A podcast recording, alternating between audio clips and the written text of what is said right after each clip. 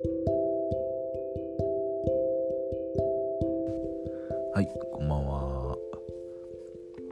えー祝日明けの木曜日の夜に収録しております。今日はですね僕昨日ですね文化の日ということでちょっと休みを満喫しようと思いましていろいろとこうなんかイベントごとを調べてたんですけどもなんとあの飯田橋銀霊ホールでですね、えー森田義満の映画が上映されるということでね行ってきたんですよ。はい。で、えーその映画まあというかイベントですね。そちらについてちょっと話をしようかなと思ってましてはい。でですねあのーまあ見た映画というのが「春」という映画なんですけどえっ、とまあそもそもなんでこれが上映されてるかというとですねあのー森田義満がまあ今もうお亡くなりになってしまってるんですけど生誕70歳生誕70年ですね。を記念して結構のあのイベントことがいろんなところ起きてるんですよね。で、えっと、その中心になってるのが、えー僕もちょいちょいこの配信で言ってますけどもライブスターの歌丸さんですね、えーヒップホップグループでありながら、えーラジオ番組を今帯で「アフターシックスジャンクション」というのをやってましてで、え映画にも非常に造形が深くて、えーこの帯の番組でも、えー映画批評のコーナーを持ってたりとか前身のね、あのー深夜のラジオでもあの映画批評を行ってまして。まあもう構な人が知るぐらいの映画好きな方そしてあの本当に素晴らしい映画批評をいつもされてる方なんですけどこの人がね歌丸さんがそもそもまあ以前も僕話したと思うんですけどあの森田義満をすごく好きで森田義満作品がね。はい。で、えー歌丸さんとですね、えーと奥様であるですねプロデューサーの三沢和子さんが中心となってえっといつか去年かな？2年前ぐらいから実はあのこう対談集みたいなあ森田作品に関してのあ対談集を対談を行っ対談の連載みたいなのをしてたんですよね。で、えー、とこの森田義満生誕70年に合わせてその対談集の本が出たりとか、え12月には、えー森田義満のほぼほぼほぼ全作品あの商業映画ではないもうインディーズの映画とかも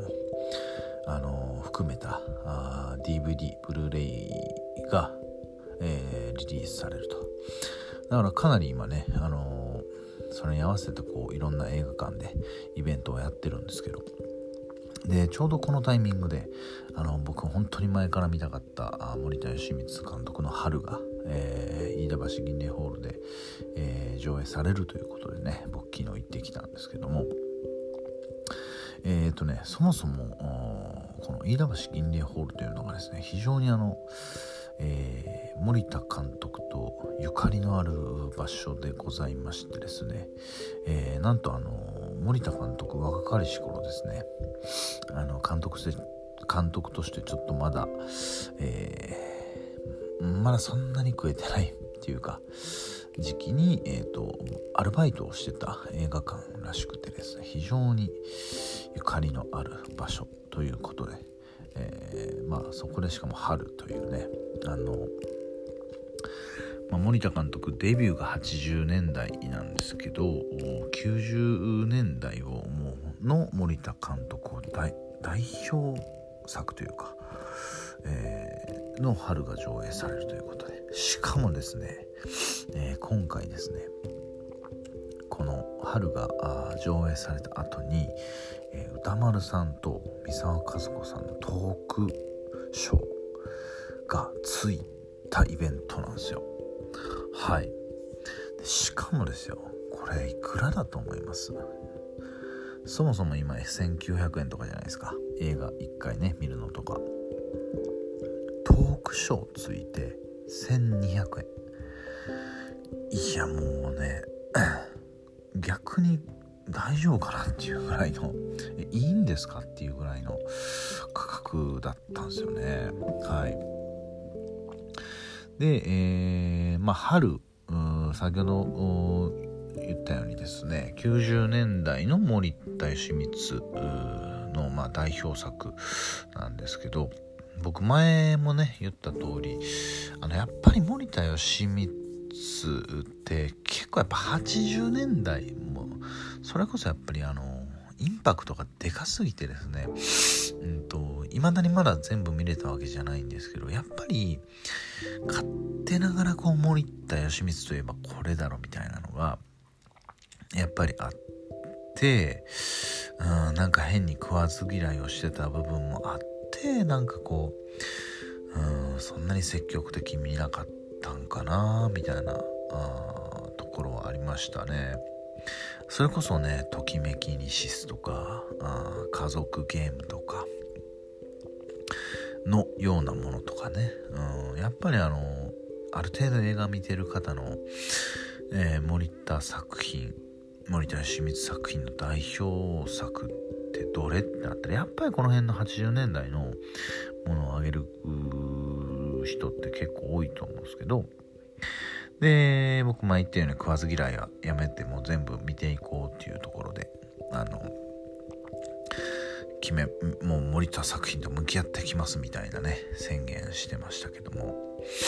はい。で、春自体はですね、どんな話か、あ、その前にね、あのね、もう歌丸さん、僕初めて生で見たんですけど、めちゃくちゃかっこよかったですね。多分身長も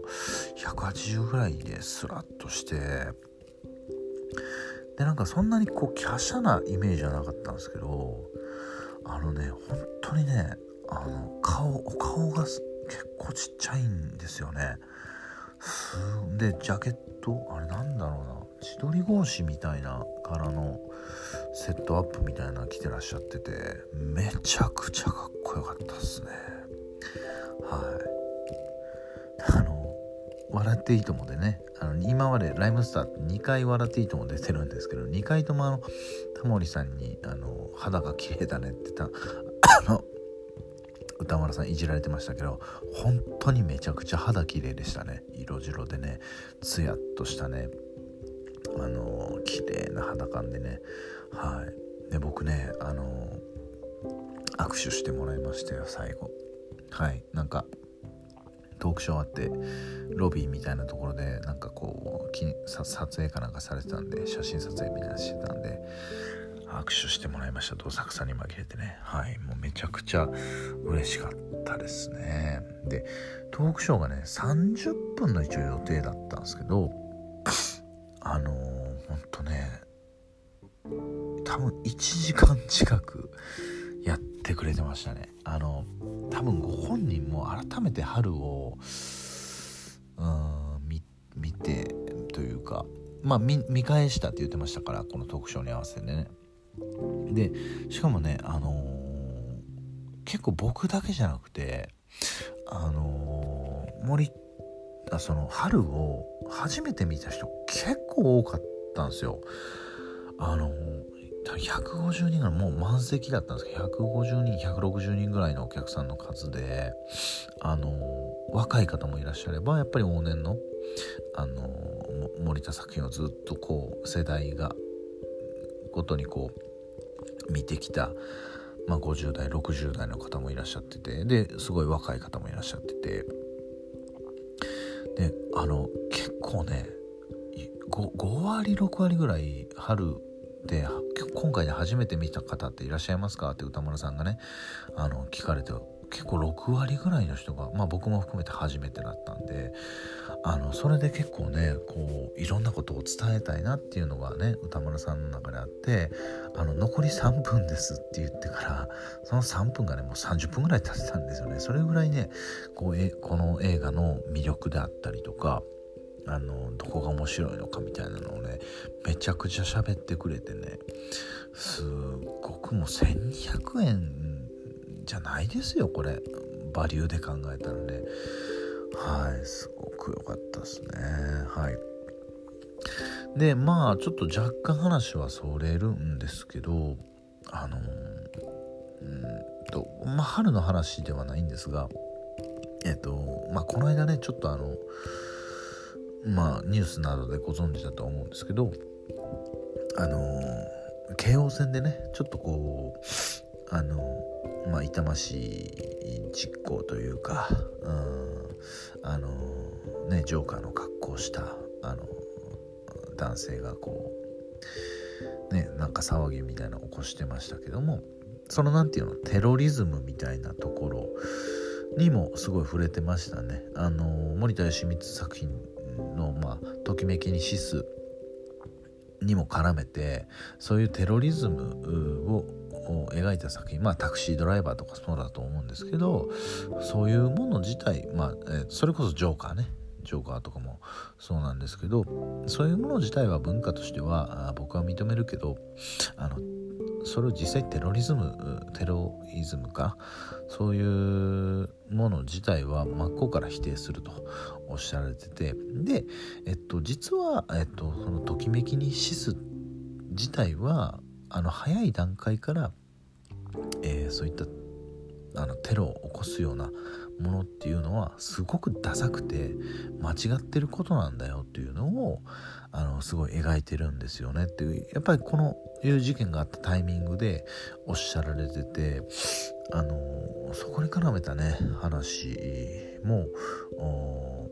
していただいたんで、まあ、少なくともあそこであのあのお話を聞いた共有できた観客からしたらあのあああいうようなね痛ましい事件を何かこう起こす、うん、前のその抑止力にすごくなるんじゃないかなとすごく思いました。うん、まあ確かにねちょっと話それと思う話それるんですけどあの沢田研二当時バリバリのねかっこいいとされた沢田研二ジュリーをあのときめきにしずってめちゃくちゃかっこ悪いんですよね。かっこ悪く描いてるんで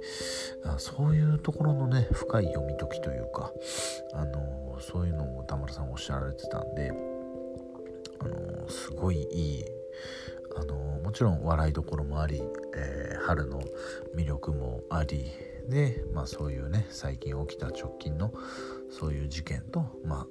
えーと、本当に30年以上前のね映画を絡めたあそういうお話もしてくださってね本当に素敵な時間を過ごさせてもらったなと思いましたね。はい。で春に関してはですねあのー、えっと一応ざっくりあらすじなんですけどえー、これ舞台が舞台がというかあ作られたのが90年代のですね。96年か初公開が。96年です。はい。であのこれ今でこそ当たり前なんですけどあの文字でこうコミュニケーションを取るっていういわゆるパソコン通信っていうのが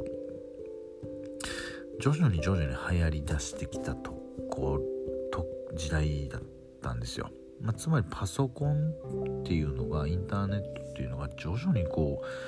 えー、人々の生活であったりとか人生に、えー、影響ではないですけどもあのその中に 失礼しました、えー、徐々にこう浸透していった時期であってですね。でパソコン通信で、えー、出会った男女のこう恋といいますか関係がを深めていくようなお話でございます。はい。で、えー、深津絵里さんと内野聖代さんが出てますね。はい。えーともう本当に今でこそ当たり前ですよね。LINE とかね、えー、まあ、その前は E メールとか。まああのそれができるショートメールとかね。あのやってましたよね。もう今普通ですけどね。会社のやり取りとかもあのチャットシステムなんかでやってますし、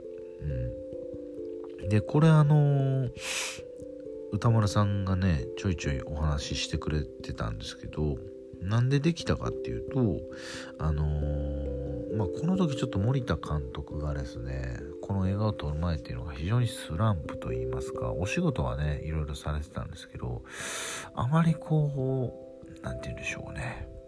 あのうまくこうまあ成績というかあのうん、なかなか出してもこう収益につながらないというか。であの盟友であったね松田優作さんがねちょっと亡くなったっていうのもあってちょっとこういろいろとまあ思い悩んでたと。あいうところがあってですね。でも実はあの趣味の競馬でねちょっと当てましてねたまたまパソコンを買ってで、えー、パソコン通信っていうのを知ったとでその当時ですねあのー、実はもう今よりもっとその邦画自体がすごくあの虐げられてた時期ではあったんですらしいんですね。あの邦画見るとかめちゃくちゃダサいみたいな風潮があってですねでみんな洋画ばっかりみたいなんですけどで森田監督はそこでねあのこれ実はみんな洋画が好きなんじゃなくて字幕が好きなんじゃないかという仮説を立てましてじゃあその字幕があいっぱい出る映画作ったら好かれるんじゃないの？というところでこの映画を作ってみたらしいですね。はい。でねほんとその名の通りねびっくりするぐらいの字の番字字幕が出る、まあ、要はそのチャパソコン通信というチャチャットでね文字でやり取りしてるんで、えー、その文字の画面がね。だから僕らもうひたすらあの文字を読むっていうこの映画の中での作業っていうのはひたすら文字を読むっていうところがありました、実際ねだからあの深津絵里なんてあの実際喋って初めて肉声出したのってあの登場してから多分30分ぐらいは喋ってないんですよね。はい。映画始まって30分ぐらいは深津絵里の肉声聞こえてこないですよね。はい。であのもちろん相手役のうちの声優さんもあの初めての肉声って結構後なんですけどであの深津絵里は今回キャラクター的にこうちょっと内に秘めたというかないあのちょっと受け身のようなキャラクターなんで余計にしゃべるシーンが全然こうなくてですね。でもね全然自然だったんですよね。あの BGM もそんなになくてですね。でずっとその間文字を読んでるんですけどあの全然違和感がなくてあそういえば深津絵里喋ってなかったよなみたいな感じだったですね。はい。であのー、今振り返るとねこの文字のこの春を通してこの文字の演出っていうのはこう成功だったんじゃないかなと思うのが実際だって今テレビ番組とか、まあ、YouTube もそうですけど字幕だらけですもんね。あの、別に英語の字幕じゃなくて日本語をそのままこう字にしてるというか。だから本当にまあ森田監督先見の明があったというかもう当たってたんだなと思いましたね。はい。で、えーと、その深津絵里とうちの西洋がですねこうパソコン通信、文字を通じてこう徐々にゆっくりゆっくりこうね丁寧に丁寧にこうね、あのー、関係を深めつつ最後会うという話なんですけどあのー、一つはねこれあのー、僕意外とここポイントだなと思ったのがあの最初のその脚本というか原作の時点でえっとね戸田奈穂演じる、まあ、最後にちょっと深津絵里の妹だっていうことが分かるんですけどこのキャラクターがなかったらしいんですよ。なかった時にこれはちょっとあまりにも面白くないだろうみたいなところで付け加えたらしいんですけど僕はでもこの戸田奈穂のキャラクターがあのー、すごくポイントだなと思っててえっとね深津絵里とうちの西洋があまあまだまだ全然お互い顔も知らない状態でパソコン通信してるんですけど戸田奈穂も同じく同じこうあのチャットルームというかあまあ映画が好きな人が集まるようなチャットルームでうちの西洋うちの西洋のハンドルネームが春なんですけどね。春とまあ出会うんですよ。であの結構もうね1回2回ぐらいでもう直接会ってるんですよね。リアルな世界で、はい、生身の人間同士がね会ってるんですよ。でここの文字だけの世界とリアルの世界の境界線をこうすぐ突き破って生身で会うっていうところとあの深津絵里とうちの西洋のあの徐々に徐々にこう、まあ、バーチャルの世界というか文字同士で会話してもうようやくやっと会うっていうこのすごい対比のバランスが良かったなと思って、うん、これは確かにあの戸田奈穂のキャラクターというか役割っていうのはすごく重要なんだなと思いました。でちなみにこのあの戸田奈穂とえー、深津絵里のこの本当のそのちょっとやんちゃな妹と姉みたいなのはあの後のね間宮兄弟にもなんかすごい生かされてるんだなと思いましたね。はい。あとはですねあのすんごいしょうもないしょうもなくはないんですけどもうちょっと深津絵里がびっくりするぐらい魅力的でしたね。あのいやまあもちろんもともとあの素晴らしい女優さんっていうのを知ってますし可愛いっていうのは分かるんですけどびっくりしました。あの深津絵里の可愛さというか透明感というか。やもうちょっと面食らいましたね。あれこんなに深津絵里ってすごかったのかみたいな。はい。ところでございましたね。はい。ということであのまだまだね掘り下げてったらあのいろいろ出てくるんですけどあの多分ね時間足りないんですよね。それくらいもう田丸さんもトークショーで話してましたけどいろんなとこをねああでもないこうでもないもうこの配信で喋ったことなんか本当ね100分の1にも満たないぐらいなんですよね。いろんなこう発見があるような映画でしたんでえー、ぜひねちょっとまあ UNEXT とかでは配信されてると思うんでぜひ機会があったらあの見てほしいなと思います。あのもちろんねそのえっとパソコン通信のまあ、文字同士でやり取りするっていうこう今に精通するコミュニケーションの始まりみたいなところもそうなんですけど何でしょうねあの結構まあ丁寧に丁寧にこう人間関係を構築していくであったりとかそういうなんかヒューマンドラマみたいな部分にもラブストーリーっていうよりかはなんかすごいヒューマンドラマみたいな感じであのー構成されてたなっていうところがあるのでそういう側面からもすごい楽しめると思いますんで是非機会があれば見てみてください。はい。本日は、えー、春のお話をさせていただきました。はい。ご視聴ありがとうございました。